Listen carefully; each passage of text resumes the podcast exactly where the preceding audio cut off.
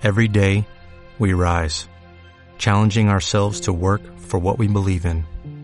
At U.S. Border Patrol, protecting our borders is more than a job, it's a calling. Agents answer the call, working together to keep our country and communities safe. If you're ready for a new mission, join U.S. Border Patrol and go beyond. Learn more at cbp.gov/careers. Te doy la bienvenida al podcast de Hablar en Público 360. Mi nombre es Lucas Burgueño y estás en el podcast si quieres comunicar con efectividad, seguridad y con menos estrés del habitual. Hoy tenemos a Esther Bermejo Blanco. Esther te sonará si ves y sigues la televisión de Castilla y León. Ella es periodista y presentadora. Fue responsable del programa de información cultural y editora y presentadora de informativos en la televisión de Castilla y León. Dentro de su carrera extensa, ha hecho dirección y presentación de programas como revista ONO y revista Telecable. Y Esther estudió en la Universidad Pontificia de Salamanca la licenciatura de Ciencias de Información y el Periodismo. Bienvenida, Esther. Muchas gracias, Lucas. Por fin estamos aquí. Por fin. Muy bien, tenía muchas ganas de hacer este podcast contigo porque inminentemente tú estás en un ámbito que va de la comunicación y de hablar en público. Así es. Sin embargo, es un ámbito que es bidireccional por una parte, porque a veces estás hablando en directo con otra persona, y otras es unidireccional. Estáis hablando a cámara, no tenéis un feedback, y esto requiere unas habilidades totalmente diferentes. Sí, la verdad es que sí. Nosotros ya lo tenemos como mecanizado, porque claro, son tantos años que lo haces ya automáticamente. Es tu trabajo, es así, pones el chip de luz roja, hablo. Pero, pero sí, hay que darse cuenta que detrás de esa luz roja hay mucha gente que te está mirando, que te está observando, que está pendiente de cada detalle, de lo que dices y sobre todo de cómo lo dices, que es televisión. Sobre todo de cómo lo dices. Eso que dices es muy cierto. Y que queda grabado. Y más hoy en día, todo queda grabado y cualquier desliz. Supongo que, ¿cómo, cómo ha cambiado? No tenía esta pregunta preparada, pero ¿cómo ha cambiado Internet y YouTube vuestro trabajo? Pues, hombre, realmente, realmente nuestro trabajo no ha cambiado mucho. La repercusión de, de, las redes sociales es increíble, es infinita. De hecho, por ejemplo, tenemos también muchos medios de comunicación que a través de redes sociales ha sacado casos muy importantes. Por ejemplo, el diario.es. Todas la, las informaciones que está, que está sacando y que en otro momento parecían impensables. Entonces, sí que la verdad que está un poco desbordando eh, el sistema establecido hasta este momento las redes sociales. ¿Qué pasa con mucha gente eh, de redes sociales? Que hay que tener cuidado, hay que tener cuidado porque no tienen una formación, no tienen, eh, hablo de tema Instagramers, bloggers, todo este mundillo que, que no hay una... A ver, yo soy defensora de las carreras, de las carreras porque te dan una cierta profesionalidad eh, tocan unos temas como la ética, que aunque parece muy obvio muchas veces, eh, te lo tienen que recordar. Y entonces en una carrera, aparte de unas bases, unos conocimientos, tienes mucho más. Muchas veces si no tienes esa preparación y entras en este mundillo, te puede desbordar la cosa. Es como si dijéramos, tienes o la cabeza mueblada, los pies en el suelo o no lo tienes. Tienes que ser consciente de ello. Y mucho más en un, en un medio como es la televisión, Totalmente. Es que esto que comentas sobre la ética, porque como comunicadores siempre tenemos, tienes esta exposición, ¿no? O sea, tenemos esta exposición pública, pero claro, cuando además te colocas en la cuerda floja por un comportamiento inadecuado, una información falsa, algo que has intentado generar un eso hay que tener cuidado, porque eso eh, te lo dicen desde primero de carrera. Queda de por vida eso, marcado en tu historia. No hay, siempre hay que contrastar toda la información que tú des. Eso es la base del periodismo y eso es fundamental. No por trabajar en un medio de comunicación puedes hacer lo que quieras. No.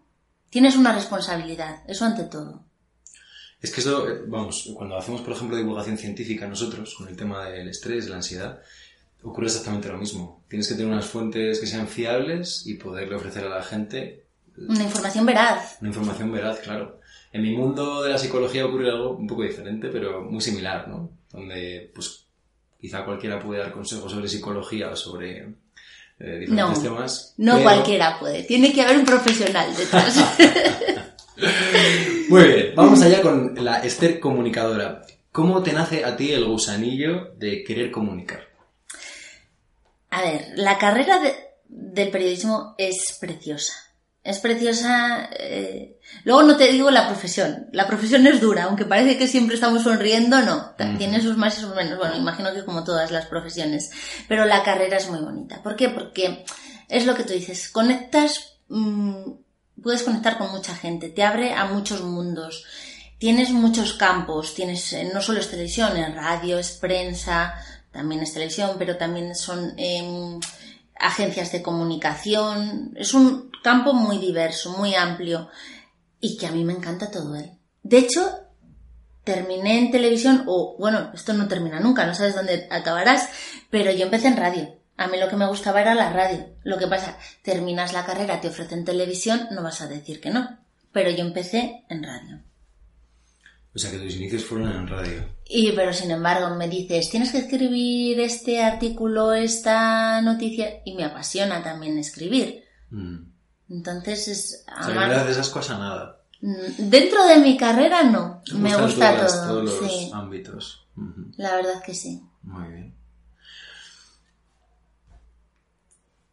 Hablamos en, cuando hablamos de hablar en público, radio y televisión, ambas comparten la voz, por ejemplo, la modulación de la voz, ¿no? El uso de los silencios, el uso de, de las palabras, la entonación. Si vamos a comunicar en radio, ¿qué es diferente de si vamos a comunicar en televisión? A ver, eh, Para las personas que nos estén escuchando, que tengan que hacer una intervención, así una diferencia rápida, ¿no? Gente que esté acostumbrada a ir a un medio o a otro, ¿qué tiene que saber rápidamente de las diferencias de cada la radio es inmediatez. La radio siempre ha sido inmediatez y lo que tú dices es jugar con las palabras, pero sobre todo con los silencios. O sea, tú cuando metes un silencio en radio es muy premeditado y es por algo muy concreto. Y con las músicas, tú juegas mucho con la imaginación del oyente. O como ahora llaman en muchas emisoras, el escuchante o el escuchador, no sé cómo he oído antes, porque at- atentan más a, a que escucha que a que oye, ¿no? Pero e- es eso. Sin embargo, en televisión, ¿qué pasa? Que juegas más con la imagen. Con la imagen. Tú en, en la radio eh, tienes que ser más descriptivo. Porque lo que te digo, juegas con la imaginación del que te está escuchando. Sin embargo, en televisión es como que te lo dan ya todo hecho. Tienes todo a simple vista, a golpe de vista. Por lo tanto, tiene que entrar todo por los ojos una sonrisa, una mirada, un gesto. Si te das cuenta, por ejemplo, en las campañas eh, políticas, sobre todo en Estados Unidos, que nos llevan bastante ventaja en este tema, eh, cualquier imagen en público está absolutamente toda medida y toda cuidada. Desde una corbata que se pone, este está el color, hasta un alfiler de un político, todo. Absolutamente los gestos están medidos, milimetrados. ¿Quién da la mano a quién? Exacto. ¿Desde qué lugar se da la mano? Eso es televisión. Imagen. Imagen. Sin embargo, dices, has dicho que la televisión es más inme- eh, perdón, que la, La radio es inmediatez, pero yo, fíjate, de mi experiencia en radio, de mi experiencia con el podcast, de mi experiencia en mi pequeña experiencia en televisión, tengo la sensación de que la televisión va a toda hostia. Pero la radio, si te das cuenta, cuando sucede algo, ¿qué conectas? La radio, porque la radio está ahí, rápido, la radio, eh, eh, pasa un atentado, tal, pones la radio porque pueden estar en ese mismo lugar. Una televisión tienes que desplazar un equipo, tienes que conectar con satélite, tienes, es más, entre comillas, más lenta, más inmediata es la radio. Fíjate que tú ahora has dicho eso.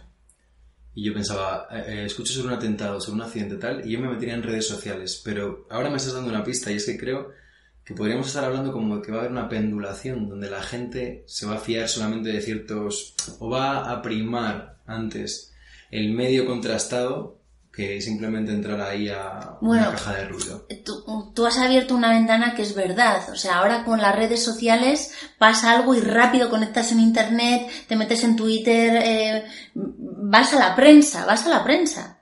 A ver qué ha pasado en los periódicos, a ver si sale ahí ya. ¿Qué otro paso que ha ganado? La prensa escrita eh, ha tomado un poco de pulso gracias a las redes sociales, porque había quedado un poco obsoleta también. Claro, porque la producción de vídeo no es tan rápida, ¿no? Incluso aunque... Los periódicos, eh, siempre la edición eh, impresa hasta el día siguiente no sale y requerimos información constantemente. Es así. Muy bien. O sea que llegaste, tus inicios fueron en la radio, después pasaste a televisión. Yo empecé en radio, me ofrecían televisión, volvía otra vez a la radio, me volvían a ofrecer Ajá. televisión y ya dije, bueno, pues ah, esta vez pues ya me quedo en la tele. Ajá. Muy bien. ¿Cómo, en tus estudios, cómo se entrenaba esta habilidad de hablar en público? Pues mira, yo me acuerdo en primero de carrera que teníamos un profesor, canalla, vamos, canalla, nosotros, eh, ¿Cómo se llamaba? Eh, eh. Arturo Merayo. Vale. Por si lo está escuchando. Eso, si lo está escuchando, profesor muy bueno, la verdad, que nos, pero era, nosotros nos, fíjate, en primero de carrera que estás ahí con los nervios, las vergüenzas, todo, pues él te sacaba a hablar en público, claro, de eso íbamos luego, parte del trabajo, bueno, hay quien se dedica solamente a prensa escrita, pero mm, cuantos más abanicos abarques, cuanto más amplia sea tu, mm, tu bagaje, tu, tu experiencia, tu aprendizaje, muchas más posibilidades tienes luego. Pues él eh, nos hacía perrerías de sacarnos y ahora tienes que hacer esto y lo otro y tal. Y gracias a esas cosillas, a esos profesores, que bueno, todos tenían su, su punto, pero sí que en la facultad se trataba de hablar en público. O sea, que os provocaban, os, os, os ponían un poco al límite. Tenías tantas eh, asignaturas que esta, por ejemplo, era comunicación oral, si no recuerdo mal, la de primero de carrera, pero bueno, luego vas teniendo televisión, radio, tocabas varias, varias facetas del periodismo. Muy bien. Porque luego hay una cosa que no se puede aprender en clase, que son las tablas. Eso te lo da la experiencia, claro. Lo que te decía, que ya muchas veces pones el chip, igual que una dependienta dobla automáticamente las camisas, pues tú automáticamente pones el chip, estoy trabajando, estoy grabando, eh, tienes un día fatal, tienes un día, pero eh, te ponen el piloto en rojo y pones la sonrisa. ¿Por qué? Porque nadie quiere poner la tele y escuchar un dramón, para eso ya lo tienen muchas veces. Quieren ver eh, sonrisas, gente sonriendo. ¿Por qué gustan muchas veces un tipo de programas o un tipo de, de contenidos? Porque desconectas de la realidad. O estás en otras realidades. Si estás en realidades muy agradables, que quizá son fantasiosas para ti o ina- inalcanzables, pero que te hacen entrar en un mundo como de fantasía y evasión, por así decirlo. ¿no? Exactamente. Porque una de las características que tiene eh, precisamente la televisión es el espectáculo, la evasión. Eso es, eso es. O sea que recuerdas con cariño a Merayo. Bueno, y a, to- a tantos otros, pero Sí. sí, es uno Pero es, interesante esto que dices, porque mira, muchas veces los profesores, que eh, tenemos varias formaciones ahora en la universidad de hablar en público, y Mm. muchas veces tienen miedo de generar esta incomodidad al alumno. Y Es que hay que generársela. Claro, exactamente. Hay que Yo generársela. Me, me obsesiono mucho en decirles, "No, esto no es un patio del recreo. Porque luego te lo van a agradecer en un futuro cuando Mm. les hayas quitado todos esos filtros, todas esas barreras que tienen todos esos paredes que hay que romperlas. Hay que romperlas porque si tú potencialmente eh, eres muy bueno pero tienes todas esas barreras, hay que romperlas. Es como, sí, exactamente. Nadie dijo que iba a ser fácil, pero merecerá la pena romperlas. Claro. Y ese esfuerzo, efectivamente, a través de generar incomodidad al alumno, generar incomodidad a la persona que está aprendiendo para que... Porque nuestro objetivo cuando formamos no, no es como ser... hacer amigos. Tu objetivo es que la gente... Es sacar lo mejor de esa persona. Todo el potencial que tenga. Eso es. Eso es un buen formador. Eso es. Pues me alegra que haya salido ese tema. Porque creo que es, es muy importante, ¿no? Es fundamental. Hay una pregunta que mm, me parece fundamental para la gente que nos está escuchando que vaya a tener que ir a la televisión o que esté yendo a la televisión, para gente que mm, le hayan propuesto ir a la televisión, pero lo haya rechazado quizá por miedo, quizá porque... Hay mucha gente ¿eh? que tiene Mm. miedo a hablar en público, les notas el nerviosismo y, y es eso. Ah, pero tengo eh, que ir a televisión. Hombre, nadie obliga a nadie, pero eh, es una ventana muchas veces para que te conozcan, para que sepan lo que piensas, para que sepan... Te estoy hablando, por ejemplo, de colaboradores o de o de personas que van a hablar eh, médicos, de cualquier tema. Primero, no mm, se come a nadie. Y puedes llegar a mucha gente a explicarle tus conocimientos. Pero claro, ¿cómo explicar esos conocimientos? ¿Cómo si nunca no estás metido en los medios de comunicación? ¿Cómo puedes llegar a la gente? ¿Cómo puedes comunicar? Sintetizando sintetizando, ¿no? Y, y, hablando como puedes hablar eh, a tu madre o como puedes hablar a, a un niño. Intentando... Síntesis. Eso es lo que me... Pero, y, y de manera coloquial, no andes con tecnicismos, eso en la mayoría de los casos. No estamos hablando de programas ya específicos. Sí, técnicos. Sino, claro, sino estamos hablando de llegar a, a la gran masa de gente. Eso conecta con, la, con esta idea, ¿no? La pregunta iba por aquí. ¿Cuáles son los errores, o para ti el error, acabas de dar uno ya indirectamente, que es, el error es enrollarse o hablar demasiado técnico. Hay que tener una capacidad de síntesis muy grande, ir como al grano, de una forma coloquial, cercana, que te pueda entender, como tú has dicho, tu abuela. Exacto. ¿Cuál sería el otro error más común cuando se va a televisión? A ver, eh, yo siempre digo que no hay mejor improvisación que la que está muy preparada. Entonces, tú cuando vas a hablar de un tema tienes que empaparte de lleno en ese tema. No pensar, bueno, pues bueno, ya me lo prepararé. No.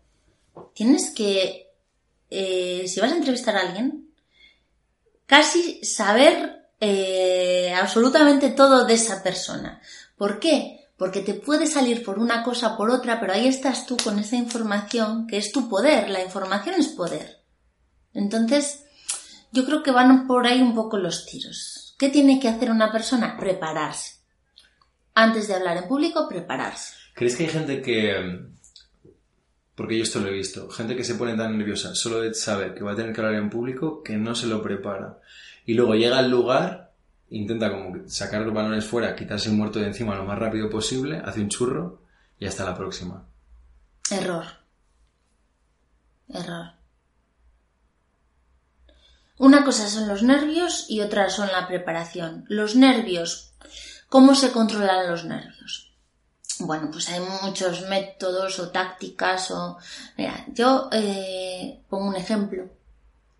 Es mm, así cercano, ahora que no nos escucha nadie. Pues yo la primera vez que tuve que presentar una gala, hace muchísimo tiempo, en un auditorio lleno de gente, pues lo vi tan lleno de gente que dije, ostras. Pues cogí, me quité las lentillas, que yo soy miope, y oye, salí tan pichi. Ya no veía a nadie. Yo también soy miope.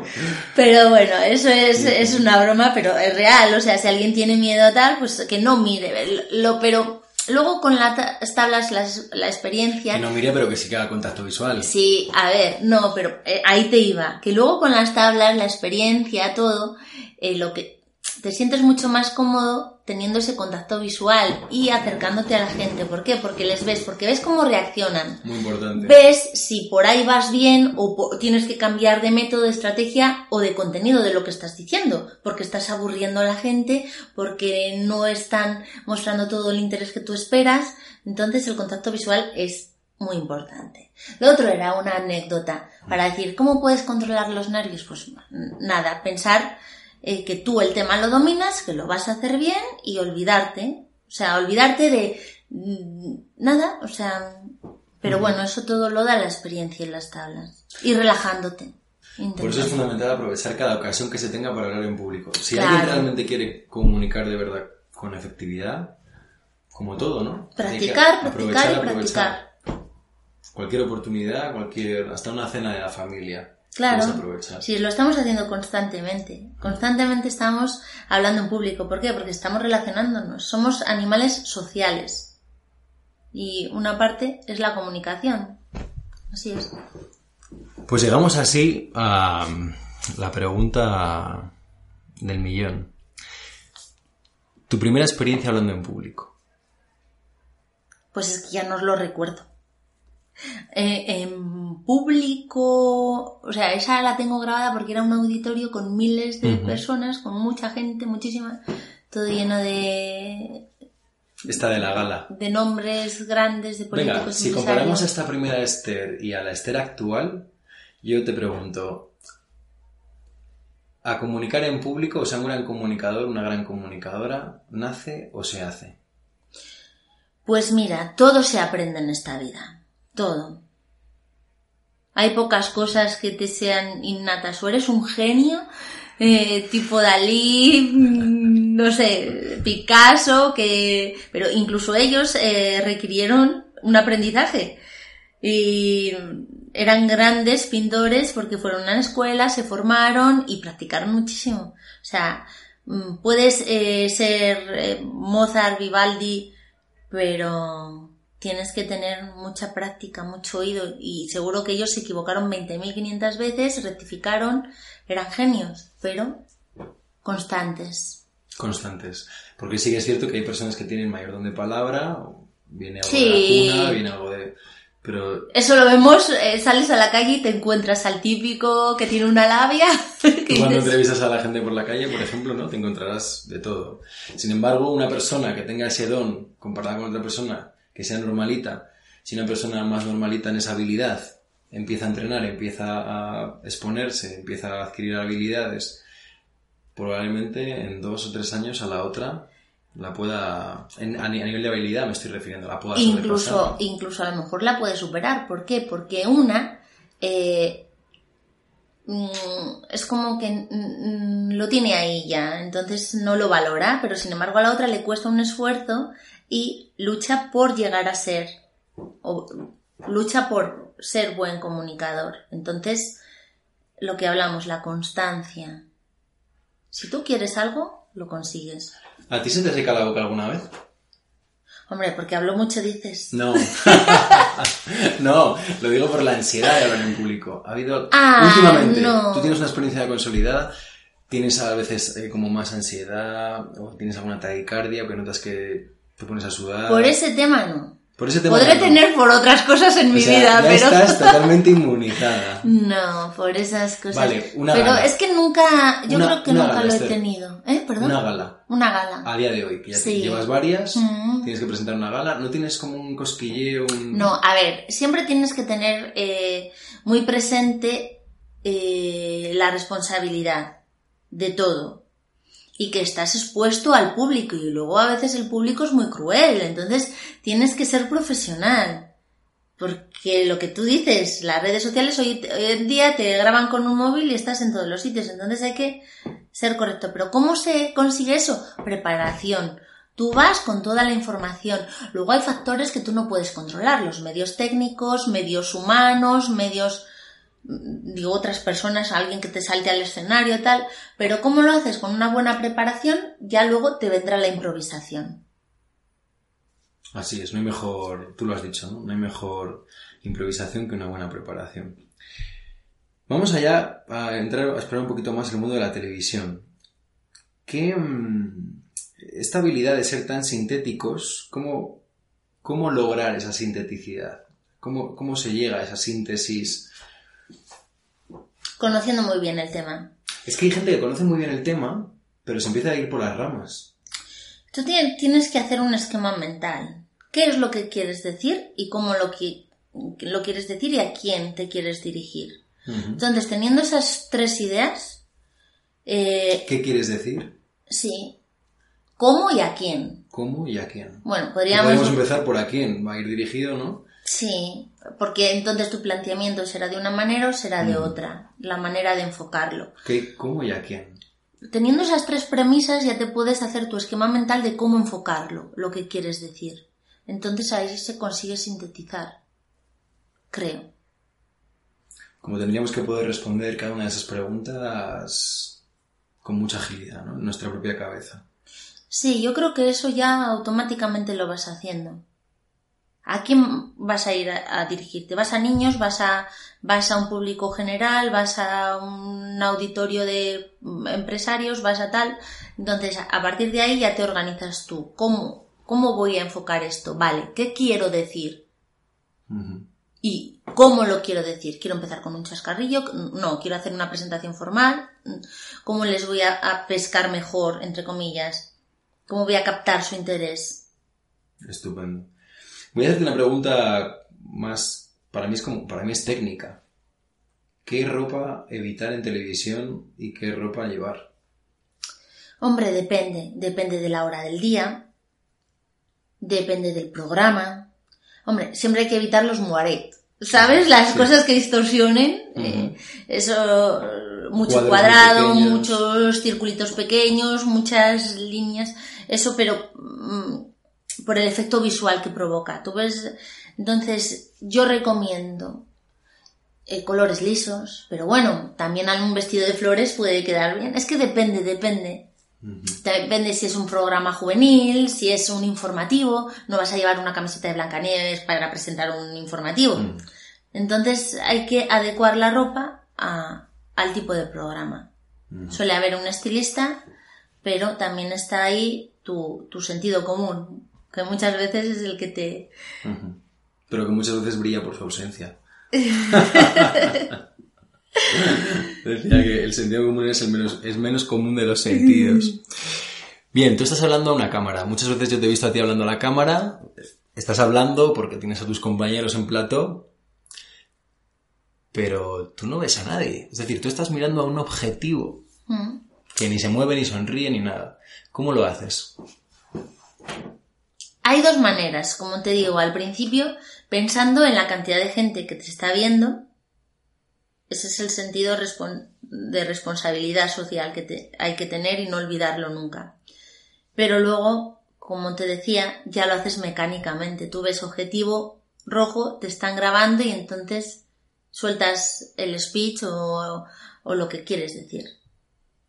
Es un poco mecánico. Se convierte en mecánico, pero, pero ojo, mecánico en la forma, no en el contenido. Claro, mecánico en que tú ya tienes tus estrategias mentales para pensar en esas personas que te están viendo, no sé si te las imaginas. Hombre, imagino que al principio, ahora es ya, eh, estamos en directo, pues eh, vas, mm, no piensas realmente, siempre tienes que ser consciente, ¿eh? Eso que no se nos olvide nunca de la gente que te, los posibles espectadores que te están pudiendo ver. Por lo que te digo, la responsabilidad que siempre hay que tener. No se puede decir lo que uno quiere y como lo, como lo quiere decir, no. Pero sí que es verdad que llegas un momento en que lo haces mecánicamente. Piloto rojo, hablas, pero soltando, o sea, diciendo y contando lo que quieres decir.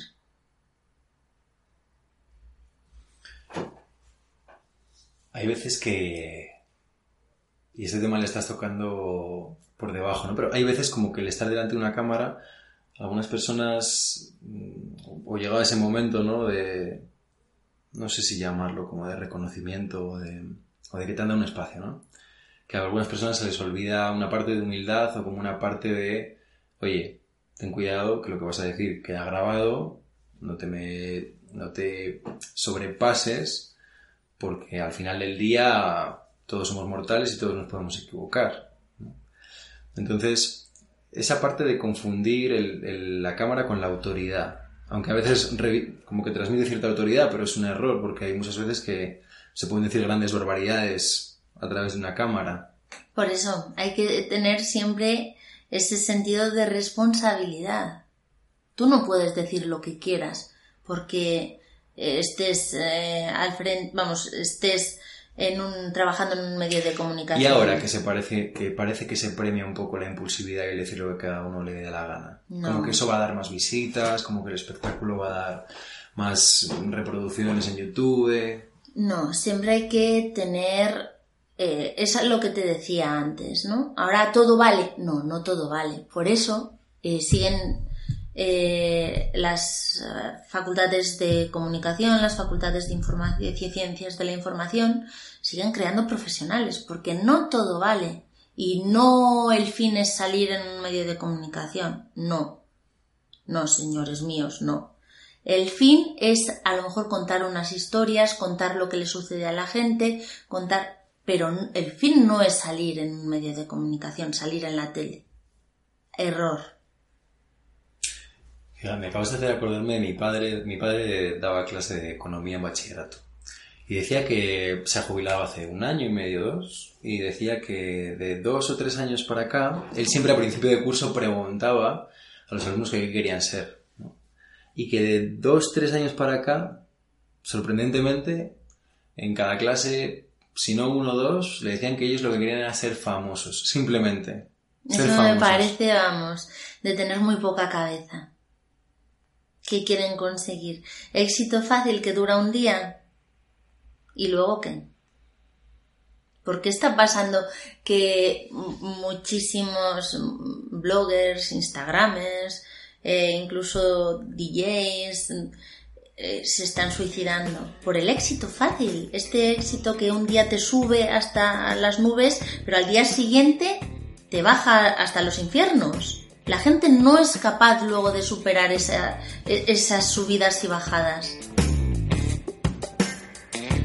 Yo me quedo con esto, esto que has dicho de que la exposición no es el fin, sino que es simplemente un medio para poner a disposición de los demás un mensaje que sea valioso, del tipo que sea.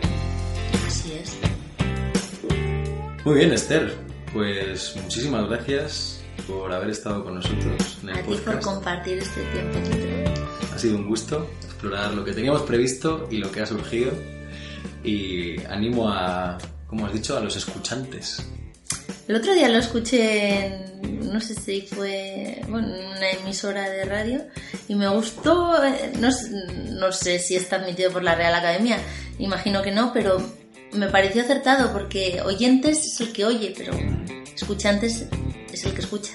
Con atención, con la intención de sacar lo máximo de Es diferente oír un ruido que escuchar una conversación.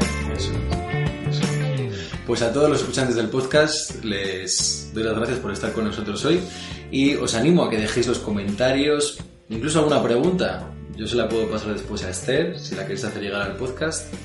Y nos despedimos. Muchas gracias, Esther. A ti, Lucas. Un saludo.